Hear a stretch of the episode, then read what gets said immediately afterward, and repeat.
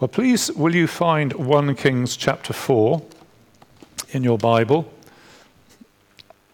And you're probably thinking, this is going to be an interesting sermon this morning, all that list of names. Well, let me introduce it like this. Let me say, what is life all about? What's it all for? I would like to, to, to say that really life is a journey that only makes sense if you have a destination in mind. Now, I know people don't agree with that, but I think that's a mistake. I think life does only make sense if you have a destination in mind. Where are you going to? What is what lies at the end of it? Where's it heading for? I think it's it's just foolish to think that life makes sense of itself. We're, we're heading for something. But what? What's the destination? Uh, now, some people say nothing when you die, that's just the end of it. Well, I don't know about you, but I, I can't think that that really makes sense. People are so valuable and life is so special that, um, that to, to, uh, to live and then that's it, nothing. I, I, I, I I don't know about you, but I just feel deeply inside myself that can't be right. It's just an appalling thought. Somebody dies and oh, that's it. Just. Is there heaven for everyone? That's another thing that people sometimes think. Eh, we all go to heaven. Well, do we? Well, what would be the basis for that? So uh now I, I, I'm going to say as a Christian, I think that's an insubstantial fantasy. How on earth could anybody have any certainty of saying we're all going to go to heaven? And what is heaven? Is it harps and wispy clouds? You spell wispy like that? Yeah, okay, Adam would spell it the same way. Uh, is, is that what it is? I don't know, a long time ago when um, uh, Princess Diana died, I don't know, it was a long time ago, wasn't it? People had all sorts of sort of folk, folksy ideas of her um, flying through the air and living on a cloud or something like that. Is that what, is that what the future is? Now, that's a bit more of a, a, a, an interesting question. And I am going to say uh, that, um, well, to think that everybody goes to play harps on wispy clouds is a bit vague. But what I'm going to say is that what we do have in the Bible and what we can look at is God promises things about the future. And what does the fulfillment of God's promises look like? That's what we're going to look at this morning. So it's the same question, but I'm answering it in a different way. I'm saying the future is what God promises. And what does the fulfillment of God's promises look like? Okay, are you with me so far? That's what we're going to look at. What does the fulfillment of God's promises look like? Okay, if you're not with me, you have to say so, and we'll open some doors, and we'll have to stand up and do exercises because it's a very hot day today. Right, so here's, first of all, we're going to look at what God's promises look like. Because God has made promises in the Bible, and they fit on a timeline. Here's where we are originally. Okay, two people, green stuff. Any ideas what, what I'm thinking of here? The Garden of Eden. The Garden of Eden. And there are trees in the Garden of Eden. The trees are quite um, significant. And in the Garden of Eden, we have a place, and we have people, and we have peace. And that would be one way of summarizing the original human situation, which God said is very good. That's what, it's, that, that's what it was made to be like. However, it didn't stay like that, did it? Did it? No, it didn't stay like that. We had the intervention of the, uh, the serpent. And what in, English speaking theology is called the fall. So, kicked out of the garden, all of that nice place, people, peace, all of it getting disturbed. And then God begins to put things back together again. So that's a timeline. That's early, that's late, okay? A timeline. And here is one person on the timeline, and his name is Abraham. And God promises him things for the future. Now, does he promise him clouds, harps, wispiness? No, what he promises is these things land and descendants and blessing for the nations. And God spells that out in a number of different places, but it's always something in that. Uh, that those are the main ingredients. I will give you a place, land, and I will uh, give you descendants. Your descendants will be as many as the sand on the seashore. And through your seed will all the nations of the earth be blessed. So there's something international about it. That's the promises that God made to Abraham. And if you know the story of Abraham, you know that he spent his life living in faith because God made him those promises, but uh, in terms of land, he hardly owned a, a, square meter of land, did he? Just enough to, to, for a burial plot. So he died still trusting that God's promises had a forward a trajectory. Were, the promises were like something thrown up into the air which hadn't yet landed. So let me give you somebody else along this timeline of God's promises. And he's got a beard, that's supposed to be a beard. To make, uh, so this is Moses. Time has gone on, and Abraham's descendants have indeed become a nation. And through Moses, God promises land. You will inherit a land. You will escape from Egypt and you will go and have your own land flowing with milk and honey. And you will live in safety. And you will be there as a witness to the nations. And that promise has its own trajectory, it goes on. And here we are with the kingship, David and Solomon. And we will, we'll, what we're going to look at is to say, what, in what, to what extent are those promises fulfilled uh, in the kingdom? That's what we're going to look at.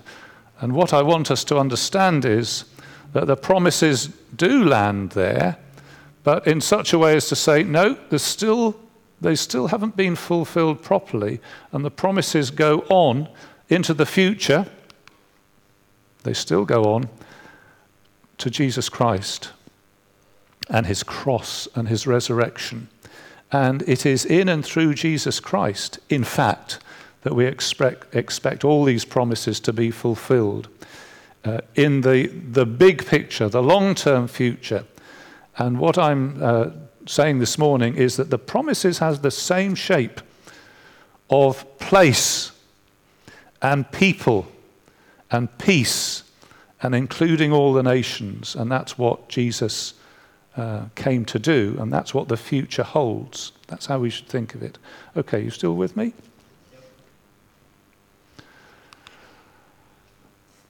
So when we get to 1 Kings chapter 4, I don't know whether you listen to it like this, but I think you could easily have listened to it and said, This is the last chapter in the Bible all the things that God has promised seem pretty much to be fulfilled. They've got the things that God said to Abraham he would do. Amen. End of story. So let's look at this morning well, what does it look like? What does this fulfillment look like? And then, as a sort of second question, why isn't 1 Kings 4, the last chapter in the Bible. Why is there so much more? What, what else needed to be done? Okay, that's what we're going to try and do. So, would you please look into 1 Kings 4 and I'll read the first six verses. So, this is a description of Solomon in the height of his kingdom, what it achieved, what it all looked like. King Solomon ruled over all Israel. These were his chief officials Azariah, son of Zadok, the priest, Elihoreph and Ahijah, sons of Shisha, secretaries. Jehoshaphat, son of Ahilud, recorder. Benaiah, son of Jehoiada, commander in chief. Zadok and Abiathar, priests. Azariah, son of Nathan, in charge of the district officers. Zabud, son of Nathan, a priest and personal advisor to the king. Ahishar, in charge of the palace. Adoniram, son of Abda, in charge of forced labor. This is what the fulfillment of God's promises looks like. And what do we got? I would say here we have a kingdom with human stewardship and order in it. I think it's worth considering what we have here. We've got the king. Okay, he's obviously the central person. And who is around him? Now, Tony Blair famously said, didn't he say, We don't do God? Was it Tony Blair who said? Alastair Campbell, okay. In, in reference to, well, he was, he was Tony Blair's um, advisor, okay.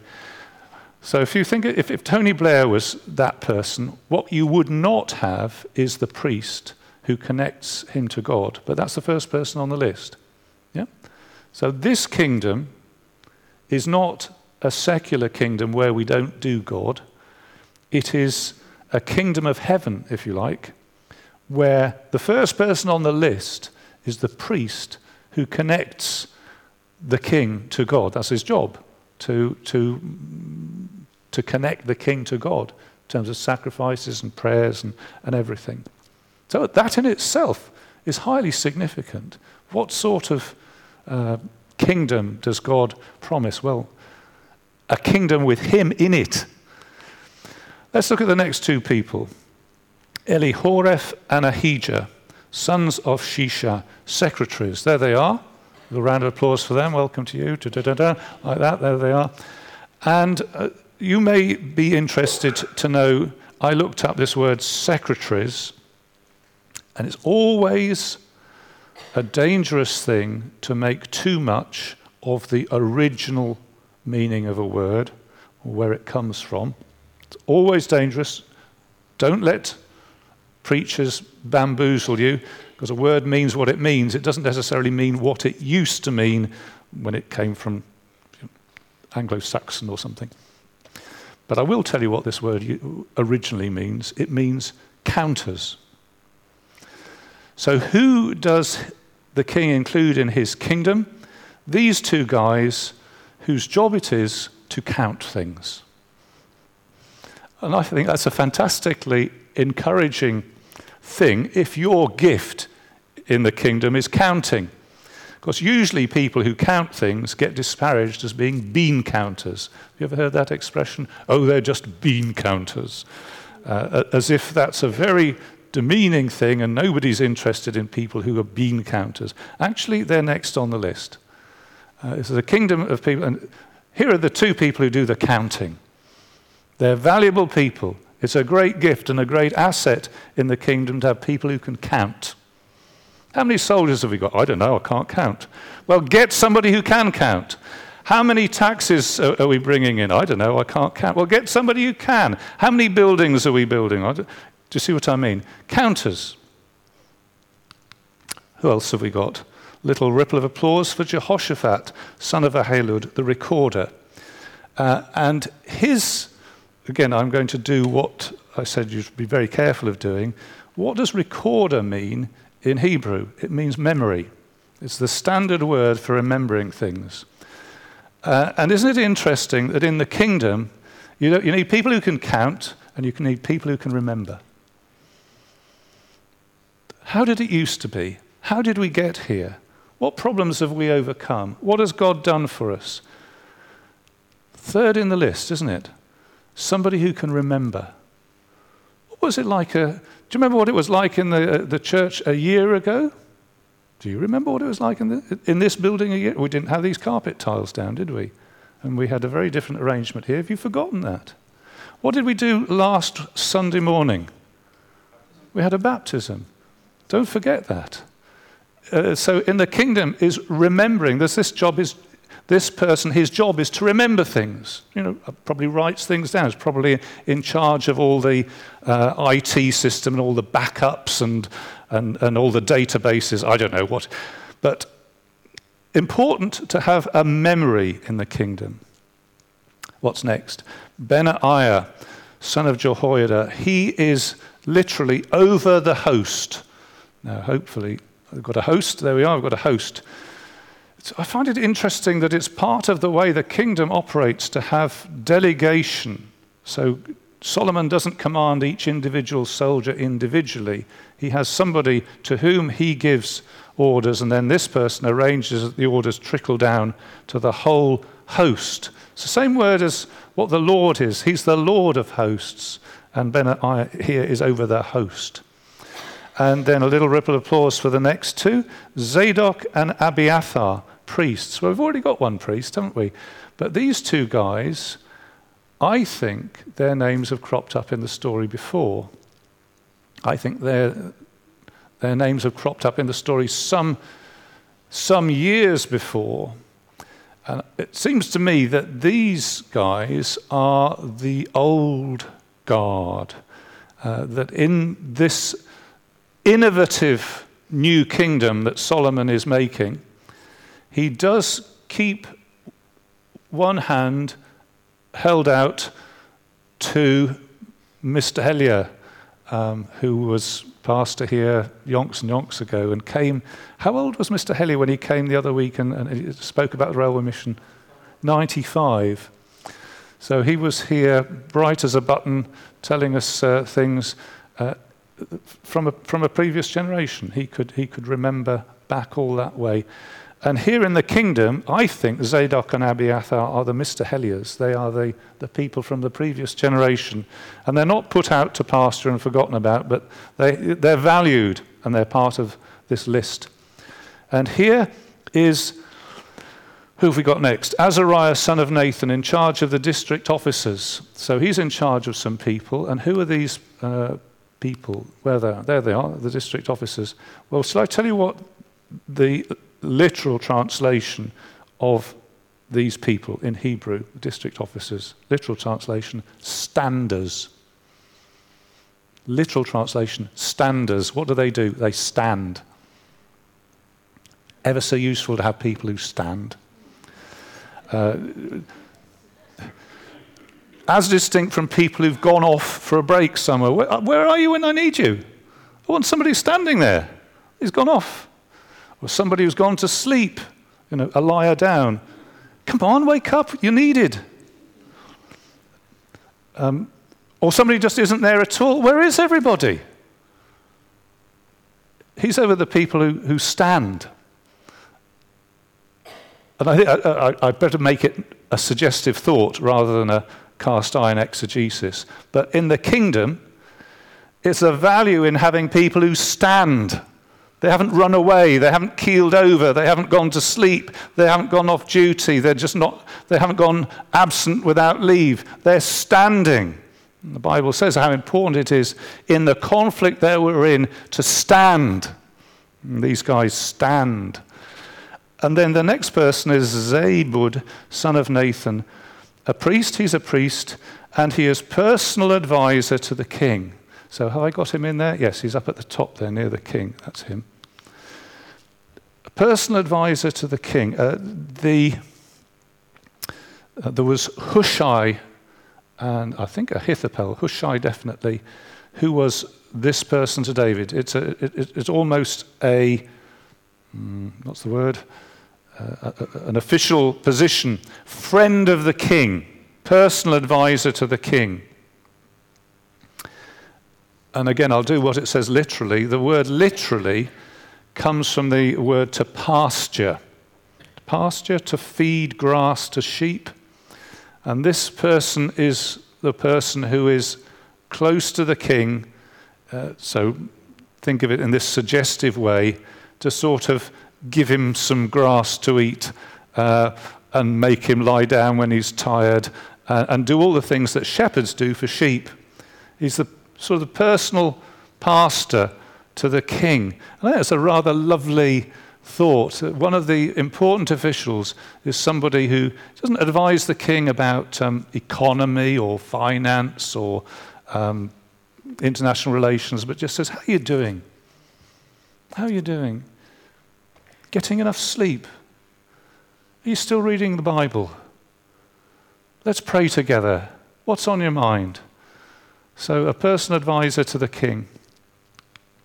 And we had uh, Ahishar, who's in charge of the palace or is over the house. And we have Adoniram, son of Abda, in charge of forced labor. And I put a little something there because I'm not sure about forced labor. The, uh, who's been doing the, who's doing this forced labor then? There would be I think, a, a possibility if it was enemies, that instead of killing them off, you say, well, you're going to have to work for us.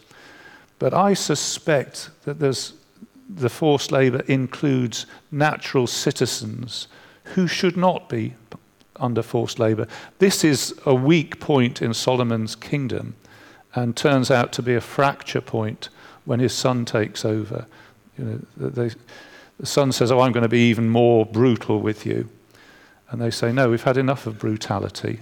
And that, so I think this is a, a fracture point where we say, no, this, this is not like the kingdom of Jesus.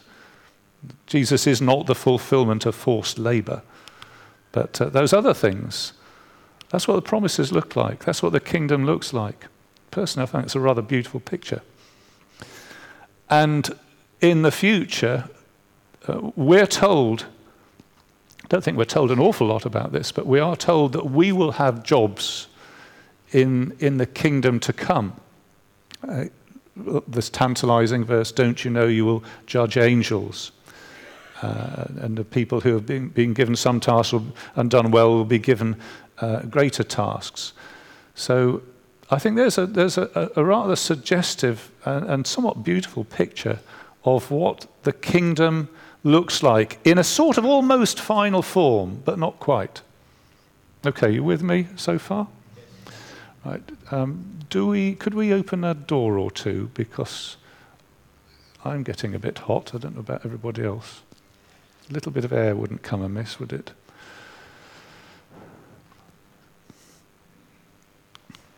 Okay, let's look at, let's look at the, next, uh, the next bit. So from verse 7 down to verse 28.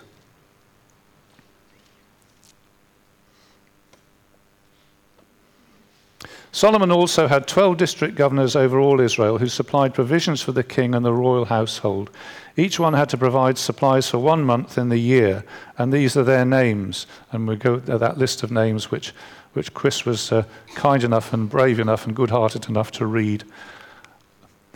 So, what happens here? So, I'm going to say this is part A, and it has a twin, A with a little dash on it, but let's do the part A first. So, what you've got here is uh, different parts of the country which are supposed to provide for the king's uh, necessities, you know, the, the, produce of the field and the uh, livestock and so on. These are brought in month by month from the 12 different regions. Now, they're not quite the same as the 12 tribes. The, the regions appear to be slightly different because things have changed. Some, con- some areas have been conquered which weren't conquered originally, so they're included. So there's some, been some innovation and flexibility here. But it's uh, 12, the 12, up, up, 12 tribes updated, 12 tribes rebooted. It's innovation and growth and flexibility. I don't know whether you noticed, some of the leaders were Solomon's son in, sons in law. So, did you notice uh, in verse 11, somebody, Ben, Adi, ben Abinadab, son of Abinadab, in Naphoth Dor, he was married to Taphath, daughter of Solomon. I did know what her name meant, but I'm afraid I've forgotten. I think it might be spice. She would be one of the Spice Girls then, wouldn't she? Some of the and, uh, and verse 15, he uh, Ahimaaz in Naphtali, he had married Basemath, daughter of Solomon.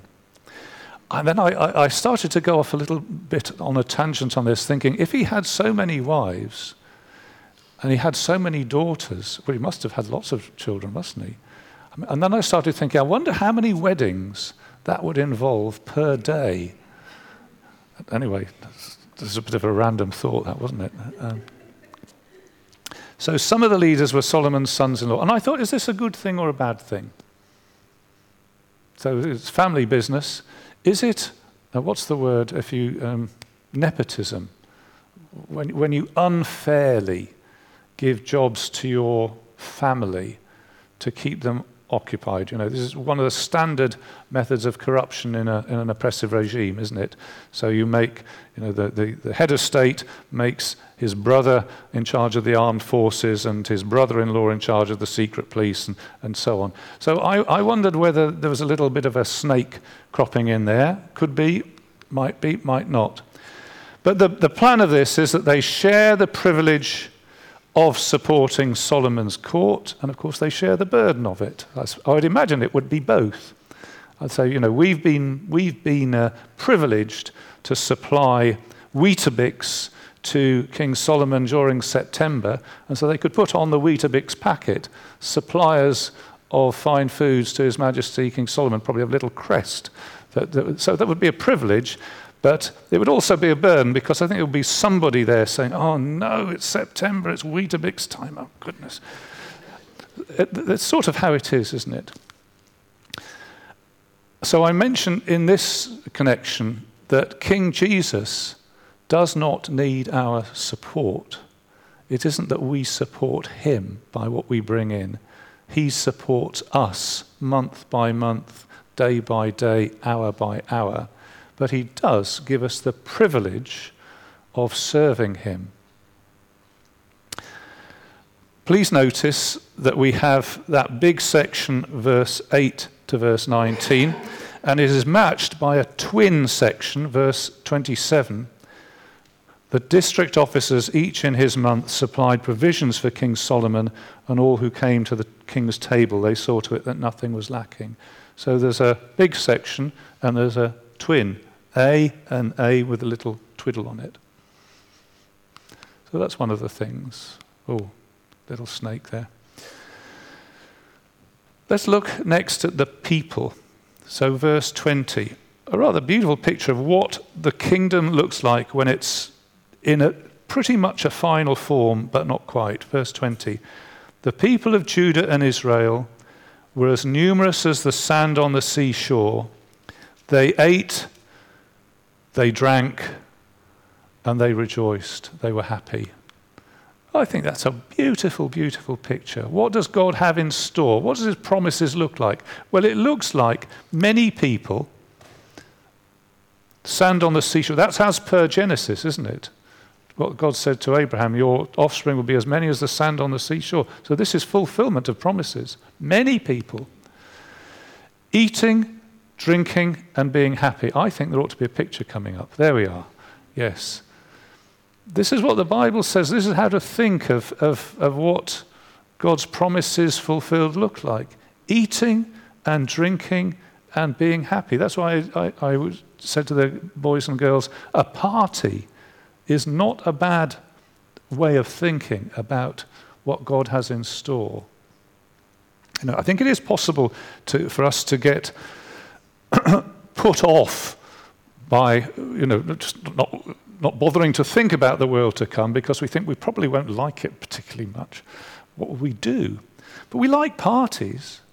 And God says, well, think about parties. Think, you know, think about a nice party that you've enjoyed being at, where, where you sat next to somebody nice and you had a good conversation with them, and the food was fantastic, and you had nice things to drink, and you were genuinely happy, and you thought, oh, I don't really don't want to go home. Well, God says, I've got a party like that lined up, and he won't have to go home because it will be home. Fantastic thought, isn't it? They eat and drink and they're happy. And in this life, too, the Bible talks about, if you like, the simple pleasures. Uh, let me, a family life, I'm thinking of Psalm 128. Am I? Yes, I am. Where it says, Blessed are those who fear the Lord, who walk in his ways. You will eat the fruit of your labor. Blessings and prosperity will be yours. Your wife will be like a fruitful vine within your house. Your sons will be like olive shoots round your table. Thus is the man blessed who fears the Lord. And he goes on to say, May you live to see your children's children. Now, uh, it's like a lot of things in the Bible. It's not, we don't have that perfectly. And if we did, there wouldn't be anything to look forward to. But we do have some of that. And it is a blessing from God. It's a blessing from God to have a table. So if you've got a table, you might not have a granite marble topped table, but if you've got a table, that's enough. And uh, if you've got somewhere to sit and eat your food, and it might not be uh, like on Grand Designs or uh, it might just be a room with a table, but if you've got somewhere to eat your food, and if God has blessed you with a, a husband or wife, and you've got your husband and wife, and if the Lord has blessed you with children, now I know children are a handful before they're a quiverful, but they, uh, they, there's a, what a blessing to have a room, a table, a husband, a wife, child or children, and even another blessing, may you live to see your children's children. And some of us have lived to see our children's children. And it says, Blessed, thus is the man blessed who fears the Lord. So that's a, that's a great picture, even in this life. But the, but the picture of, of uh, is really of, the, of what is yet to come. And this little verse about the people, verse 20, is matched by a twin verse, which is in, ooh, where is it? It's in verse 25. During Solomon's lifetime, Judah and Israel, from Dan to Beersheba, lived in safety. That's a, a, a Moses word, safety each man under his own vine and fig tree. So let's put the trees in there. Remember when we first had trees? Eden. We're getting sort of Eden like. They sat under their own vine and fig tree. Maria's auntie in Cyprus had a fig tree, and Maria's uncle in Cyprus has a vine.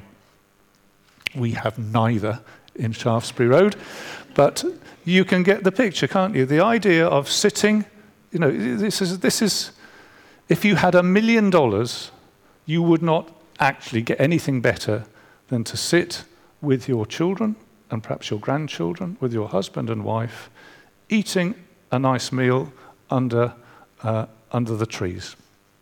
That's, that's sort of Eden restored. Yes, amen. Uh, and this idea of sitting under the own, their own vine and fig tree is, is a, it becomes sort of shorthand for the promises of God for the future.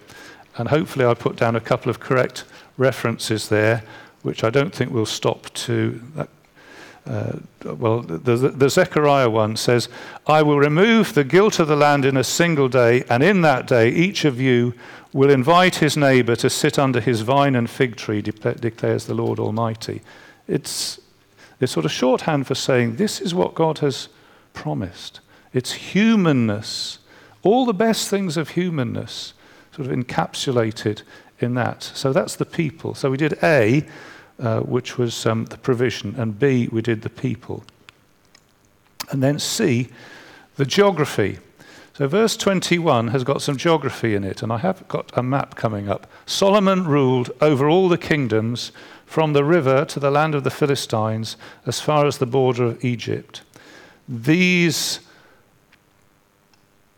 countries brought tribute and were Solomon's subjects all his life. Well, there's Solomon, and there's the map.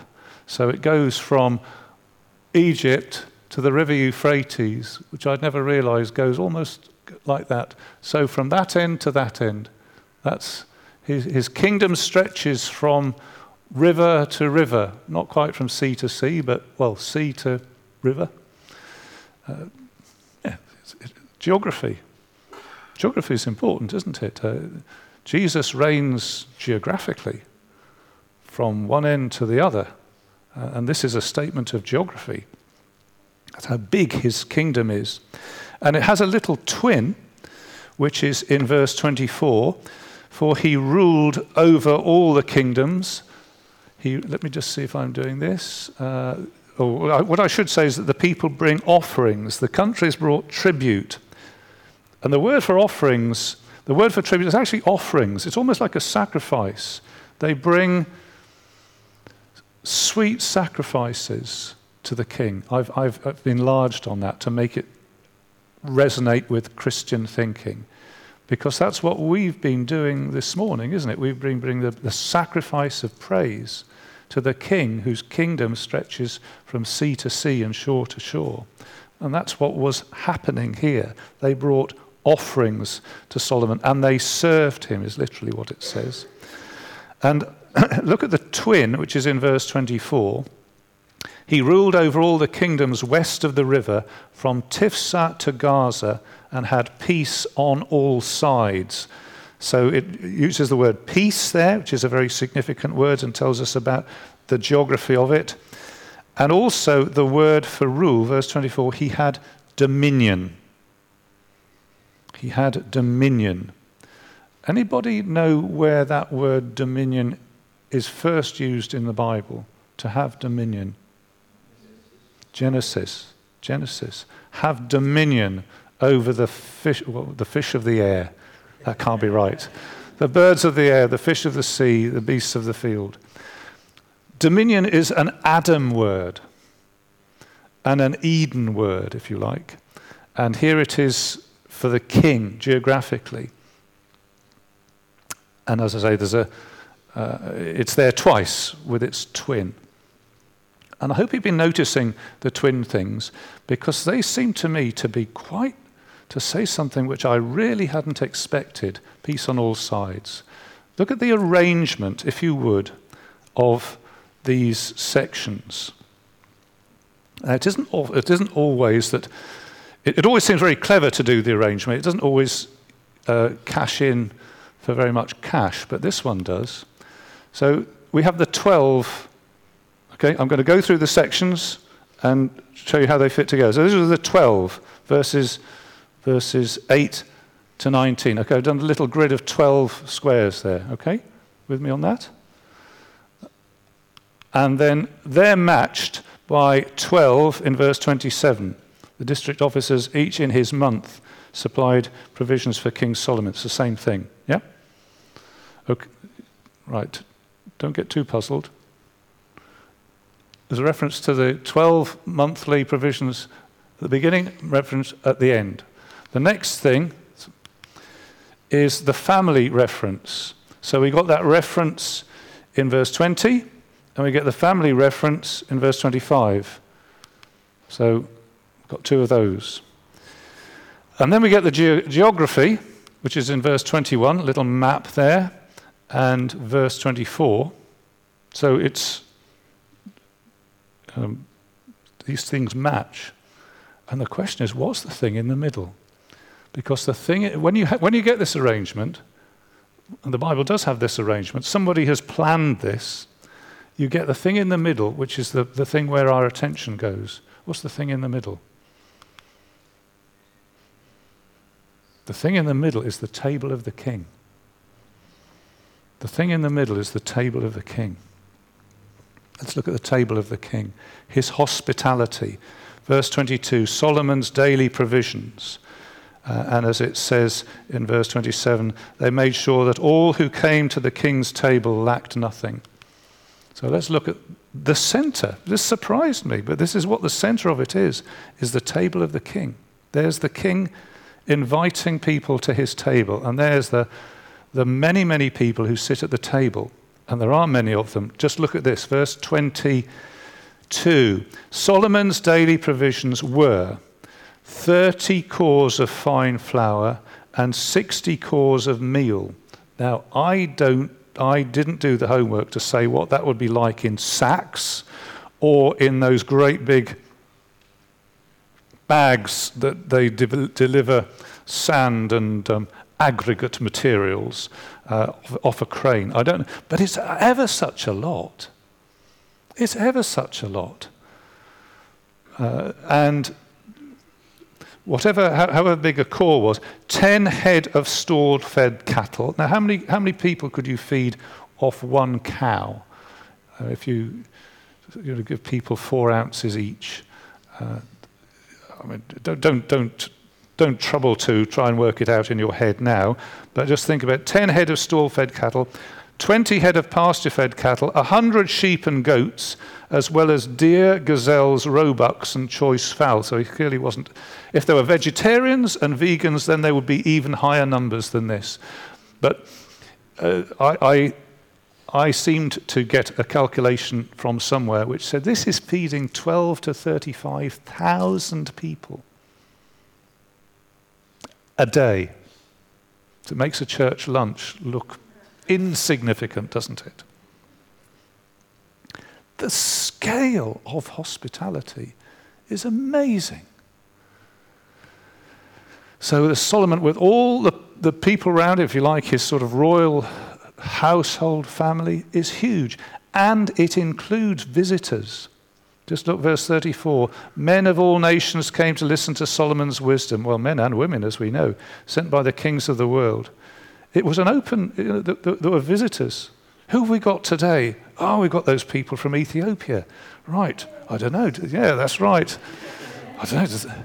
Do, they eat? Uh, do they eat stall-fed cattle? I don't know. I have to go and ask them. Choice fowl? I don't know. I don't think I like eating. I don't know. So this, the table of the king is colossal in its extent. Many guests and visitors. And this is where the focus of the chapter is. It surprises me. This is where the focus of the chapter is. What does the fulfillment of God's promises look like? Well, the heart of it is this a table, richly supplied, where people come and eat and drink and are made welcome from all nations. That's what's at the heart of this chapter. And Jesus, of course, said the same sort of thing, didn't he? This is the text.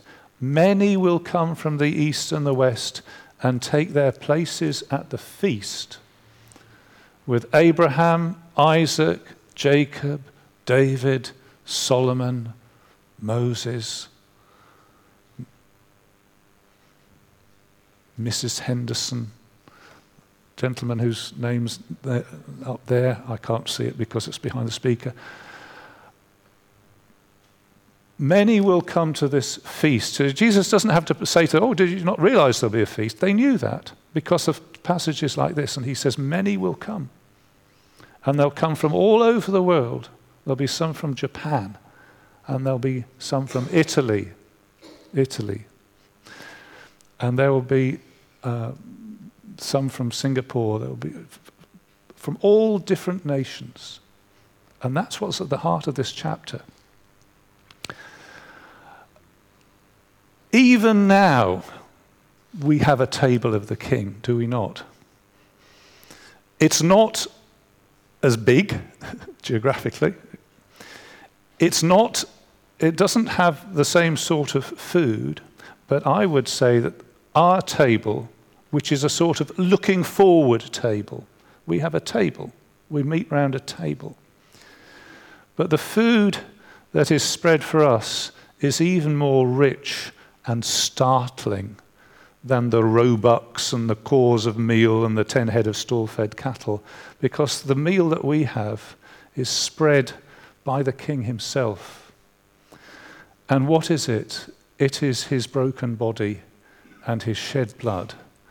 It is what he, uh, the nourishment that he prepared for us by dying on the cross at Calvary. And he says, That's what it is. That's at the heart of my kingdom. Unless you eat the flesh of the Son of Man and drink his blood, you have no life in you. And symbolically, he invites us to come round this table, which we did this morning. The table of the king. That's why we sang that song. Uh, be, you know, Behold the Lamb who shed his, bears our sins away, slain for us, and we remember. Round the table of the king. That's what is at the heart of this chapter, the table of the king.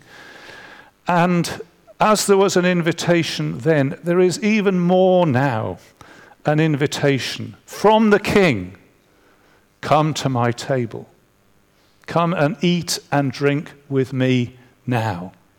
Come and eat, which means saying that you accept his body given for you, broken for you, impaled for you, and his blood shed for you. If you say, Yes, that's for me, come and eat at his table. Because it's looking forward the table that we sit at, as we did this morning, looks back to Calvary and it looks forward to the great feast. There's an invitation there to you. I Don't know whether you've been sitting thinking, ah, all this Christian stuff is a bit strange to me, but I like the sound of it. Well, there's an invitation there for you to follow up. Maybe you won't follow it all up at once, but do follow it up there's an invitation to come and eat and drink something more nourishing, more delightful, more satisfying than anything that this world has to offer. Let's look at the extent of the kingdom. So we now go to verse 40, uh, 29, and which we'll do quite quickly. Solomon gave, sorry, God gave Solomon wisdom. So the wisdom theme comes up, and uh, it's just amplified. Very great insight and breadth of heart, as measureless as the sand on the seashore. Sand on the seashore is an Abraham promise thing. So I'm surprised that it mentions there. So his great wisdom is matched only by God's people and the bigness of God's promises. And then it just tells us the same thing again and again. Solomon's wisdom was greater than the wisdom of all the men of the East. And apparently, you could go to museums and find the wisdom of Egypt and the wisdom of the East. And they have lists of things, they have acrostics. You know, acrostic is a clever word puzzle. They have riddles, they have sayings, they have proverbs, and you can see them all written down. And, well, perhaps not all of them, but many of them. And Solomon's was greater. Not bypassing that sort of wisdom, but surpassing it. Wiser than Ethan the Ezrahite, Heman, Calcol, Darda, the sons of Mahol. We haven't heard of them, but we, we, we could definitely say he was wiser than Robert Peston or Simon Cowell. Anybody ever heard of Simon Cowell? Yes, well, he's wiser than Simon Cowell. Uh, Vince Cable, I don't know whether we think Vince Cable is wise. He used to be thought of as having got all the right answers. But anyway, Solomon's wiser than any of them. And his collection on YouTube is of 3,000 proverbs and 1,005 songs, of which we have the Song of Solomon. I don't think we've got very much more left to us. But uh, it's a prodigious output of thought and wisdom. And look at what he does. Last verse, verse, 30, or verse 33, he described, NIV says plant life. Anybody got a different there? Verse 30, 33, I mean. He, he spoke of, anybody got anything different? Plant life? Plant life? Everybody got plant life? Anthony? Plant life? Uh, well, literally, it's trees, um, big trees and little trees. Uh, trees again. I rather like the way trees have been pop- popping up all the way through here. Uh, it's a sort of Eden thing. He, he, he spoke of, he spoke 3,000 proverbs, he spoke of trees, he spoke about animals, birds, reptiles, and fish. I don't know, when, I'm think, when you think trees, birds, reptiles, fish. I, I think you, you, think Eden, don't you? Uh, this, you know, the way the whole the way God created the world. Uh, that's what His wisdom encompassed, and it was international in its scope uh, people of all nations came to listen to Solomon's wisdom, sent by all the kings of the earth who had heard of his wisdom. So it's all good, isn't it? All, well, hang on a minute. Uh, I think we've just one little thing here. Deuteronomy 17:16 says So this is back in history. When you have a king, it says back in back in the day, it says when you have a king, he must not acquire great numbers of horses for himself. He must not take many wives, or his heart will be led astray. He must not accumulate large amounts of silver and gold. So we think, hang on a minute. That's exactly what Solomon's doing. We haven't yet come across all the wives, but part of all that provision was for the huge number of horses.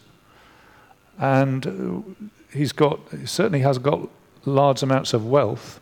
So we have a little thing there which flags up it isn't the end of the Bible.